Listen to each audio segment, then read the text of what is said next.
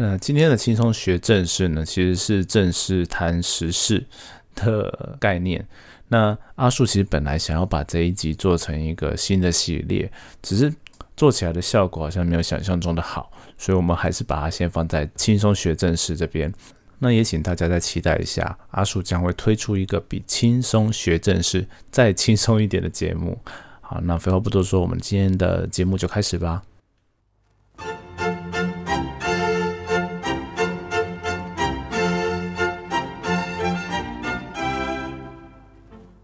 好这个新闻的标题呢，我来念一下，就是台铁环岛铁路电气化试车普悠玛号首次穿越中央山脉，独家，好，还独家嘞，好。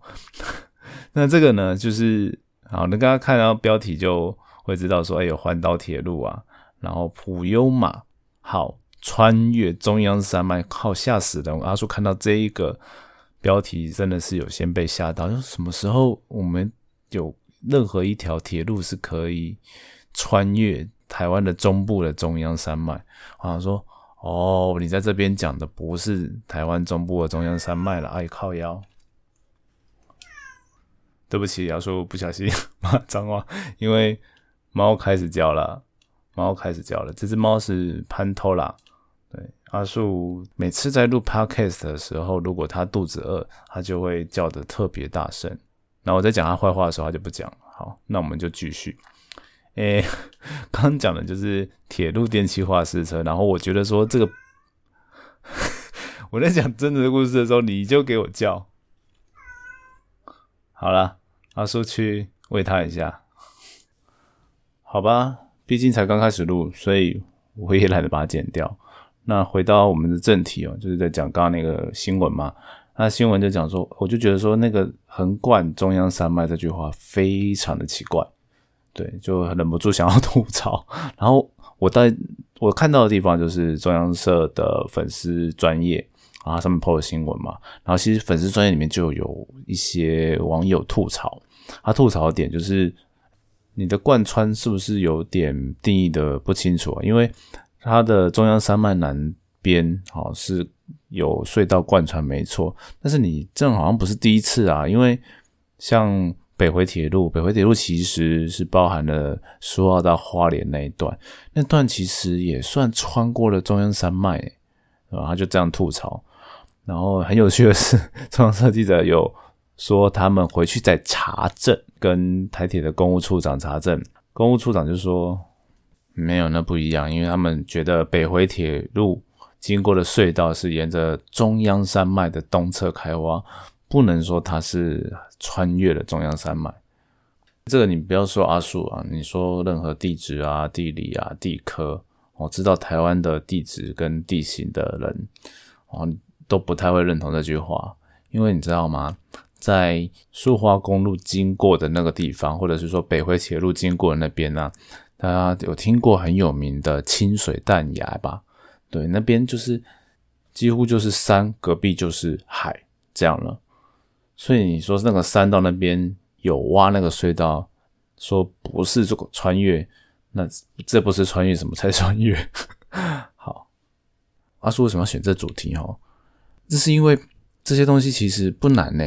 应该说，它很多都是国中的地理啊、地科啊，或高中的地科会讲的东西。其实真的不难，因为。国中的地理，它就有讲台湾有一些用山的那些分区嘛。我们最东边开始算什么海岸山脉，然后中央山脉，然后雪山山脉。那再来就是西部鹿山，鹿山那个鹿就是上面呃一个树林的林，然后下面是梅花鹿的鹿哦。那鹿山的意思就是比较低海拔的那些山区哦。可在地址上我们会叫它西部鹿山带，因为它。怎么讲？简单讲，就是它除了地形上有一些差异，然后脚底下的地质也都不太一样。好，那接下来啊，我们也不要说只有吐槽了，我们也真正的教大家，因为我们今天目的不是真的要去表记者，那边虽然说记者不读书，但这不重要，是大家民众有没有人知道？因为其实，在那则贴文底下，其实有很多人都也不是很清楚这件事情。譬如说，你知道中央山脉它不是真正的完全南北向嘛？那你知道它有转弯吗？然后它为什么会转弯？好，接下来我会很快速、简单的告诉你们。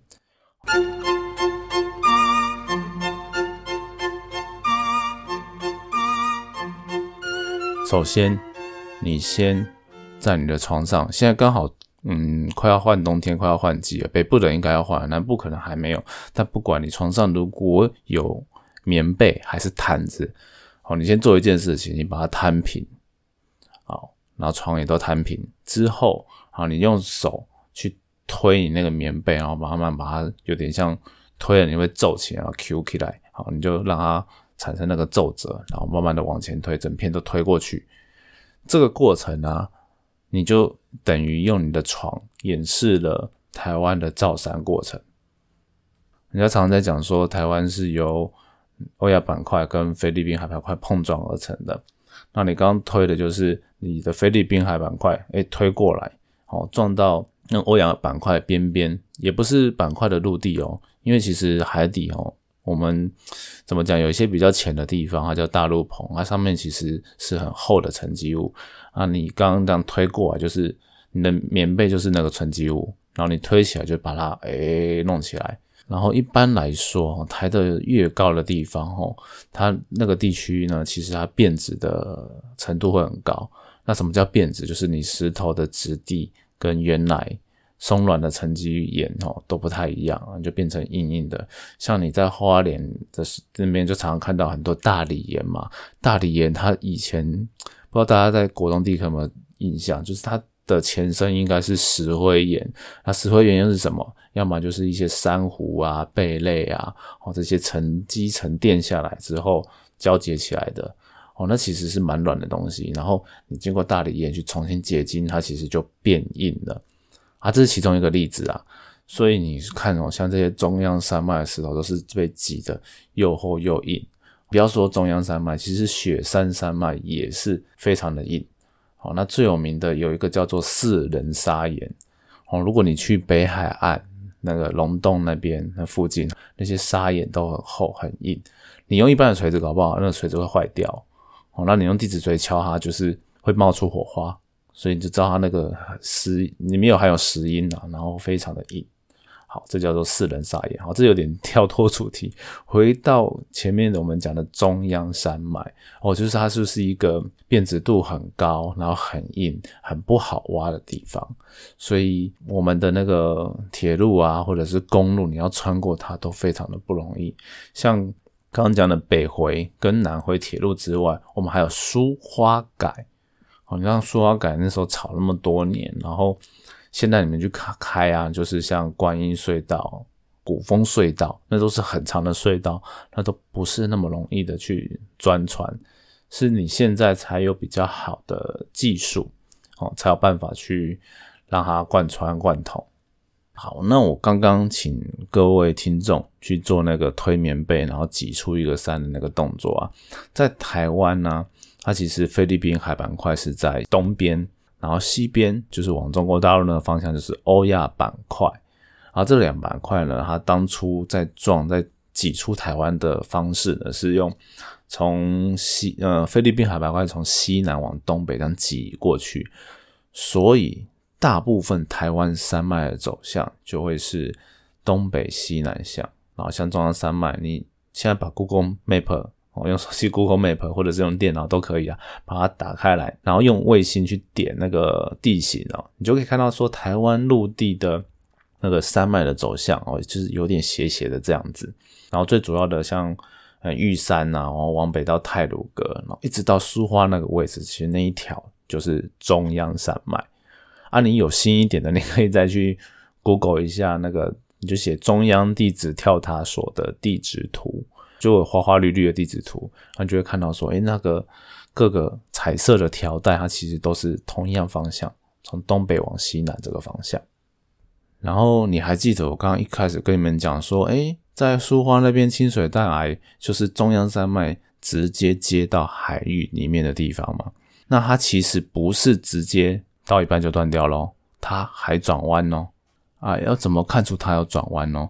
你就把那个 Google Map，我刚刚跟你讲的，开到卫星之后，你再抡 out，就是把台湾变得小一点，你可以看到周边的海域。那张图呢，就是周边海域那些蓝蓝的地方啊，它你看就知道不是海洋嘛，它是海底的地形。这些东西其实不是用卫星去得到的，它是呃用船，然后用声呐去测绘海底的地形哦。反正简单来说，就是它是海底的样子，然后你就可以发现到说，你从差不多书花那个位置哈，就你可以看到它转东西向，会有一块突突的哦的东西，那其实就是板块跟板块的交界转弯了。所以你其实到那个花莲跟宜兰之间中央山脉被挤起来的那个位置呢，其实它有点转弯。现在我们用 GPS 去测量那个地方啊，它。就是有一点点像顺时钟旋转的概念哦，所以其实，在那边的地质的构造，你看到那边就转个弯。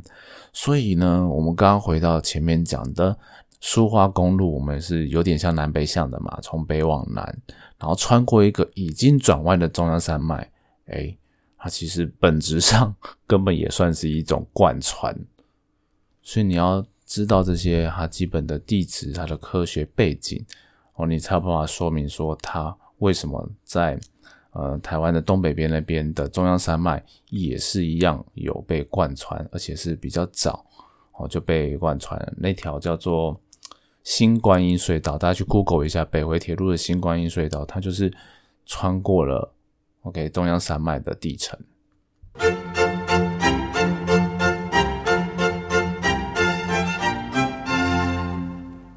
今天呃，跟大家讲这件事情，就是哦，我们可能都以为我们知道中央山脉在哪里。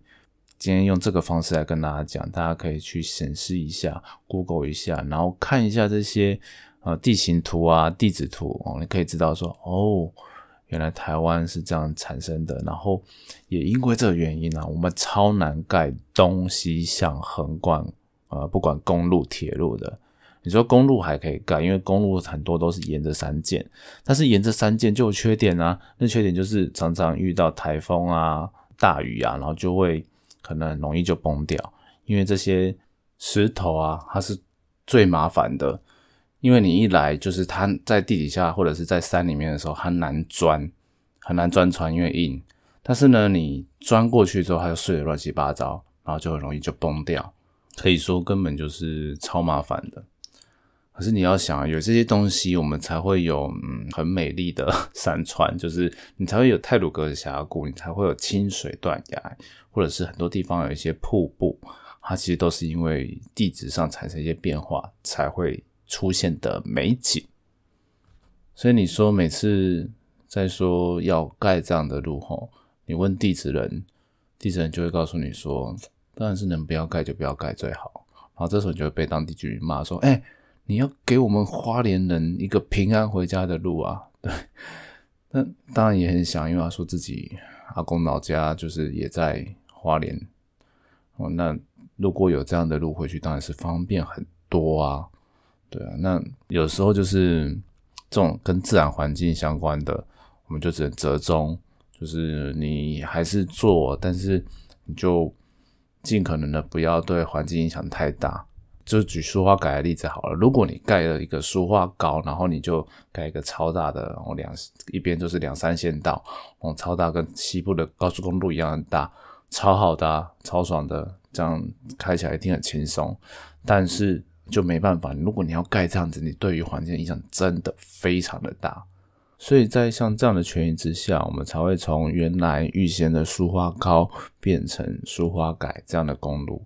有一部分就是这样的原因，就是你既然好吧，那就需要一条比较好的路，那就盖，然后就尽量的不要说大兴土木到很严重的程度，然后盖好的路呢，也不要像旧的书花，只要台风一来就坏掉，你是可以稍微呃比较久都不用说花大钱去维护的，然后大家也不会因为每逢台风，然后路就封了就断了的问题。哦，至少权宜之计就是我们人就是要学着与自然共存。所以回到这个新闻，对我还是要绕回来新闻本身。哦，虽然我们前面有点酸，那个记者就是写错，然后他们写错要改的方式没有很好，但是实际上，呃，这个新闻本身讲的事情就是铁路变得更方便，然后可以很方便的从东部移到西部，因为。我们刚刚有讲到，因为你很难做东西像横贯嘛，所以我从北回，从南回，然后用这种电气化的铁路可以加快我们到达的速度，那多少对于交通运输是非常有帮助的。那所以其实我觉得大家都非常努力，所以我觉得这种东西这种部分就不要太过去嫌弃它，因为你要盖这样的路真的就是不太容易。那补充一个讲了，为什么东西像不能盖？哦，我这之前我不知道是听哪一个政治人物说，哎，我们就盖穿过去啊。我应该不是韩国语吧？我不管，反正 真的要盖那个穿过哦中央山脉的正中间最厚的地方的公路，超难盖。为什么？因为第一个我们有学，嗯，可能大家没有学过，就是有。有一种东西叫地温梯度，就是你随着地下越来越深，温度会越来越高。那你说，虽然中央山脉可能只有三三千多公尺，然后我们想办法哦，把要挖的地方从呃海地接近海拔零公尺移是移到，比如说我们在一千公尺高的地方，我们把公路盖在这个高度，哦，或者铁路盖在这个高度。然后想办法贯穿全部的中央山脉，哎，那你还有大概两公里多的厚度哦。那个厚度呢，大概就会至少产生呃六十度摄氏六十度的温差，就是你从上面往下算，就会增加了呃六十度的温度。好，这是第一个是温度就变高了，很难去挖嘛，然后也很难挖好了，你里面就热热的啊。然后再来就是呃盐压，就是。大家有听过水压嘛？就是越深的时候压力越大嘛。石头也是一样这个问题哦。越深的时候，你是四面八方都去挤压那个隧道，所以你呢，如果真要挖一个好的隧道，不会坏的隧道哦，那你就是可能要挖的很大哦，那山洞要很大，然后你要放超多钢筋水泥去把它 hold 住，可能都还不一定很好 hold 哦。那你每盖一小段的钱，可能都比。你盖一般简单的隧道哦，贵个好几百倍。重点是还不一定盖得起来哦，所以它是几乎一个不可能完成的任务。所以下次你有人有哪个政客跟你说，哎，我的证件就是从台中挖一条那个隧道到花莲，哦，那个剥削就不可能，好吗？就跟他讲啊，就是真的，我们要 认识脚下这块土地。有的时候你再去理解各种建设啊、各种证件的时候，哎，你才不会觉得。哎，他讲的好像很有道理哦，那其实一点道理都没有。对，那每次都说我们做科学就是知识增高在笑人家，真的没有啊。就是对我们来说，真的就是道理就在这里，只是大家可能比较少知道，所以今天我们才说要要用这样的节目的方式来显现。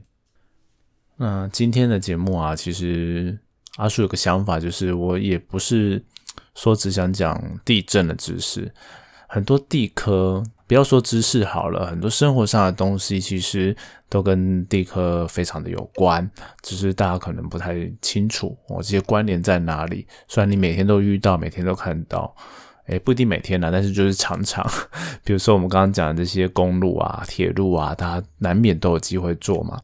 那既有这个机会，就知道哦，为什么会有这样的分布？那它的背后，呃，一些地质、一些科学的限制在哪里？那其实还有一个重要的，其实就是阿树今天 开场就跟大家讲到说，我很想要收集一些，呃，大家想要知道的地科知识。那也希望大家可以透过，嗯，比如说来我们的 podcast 的底下五星按赞留言，或者是到我们的脸书专业或私讯我们啊，或者是留言都可以。阿叔真的都会看，而且真的都会想办法回应大家。所以那就等大家来留言喽。好，轻松学正事，我们下次见。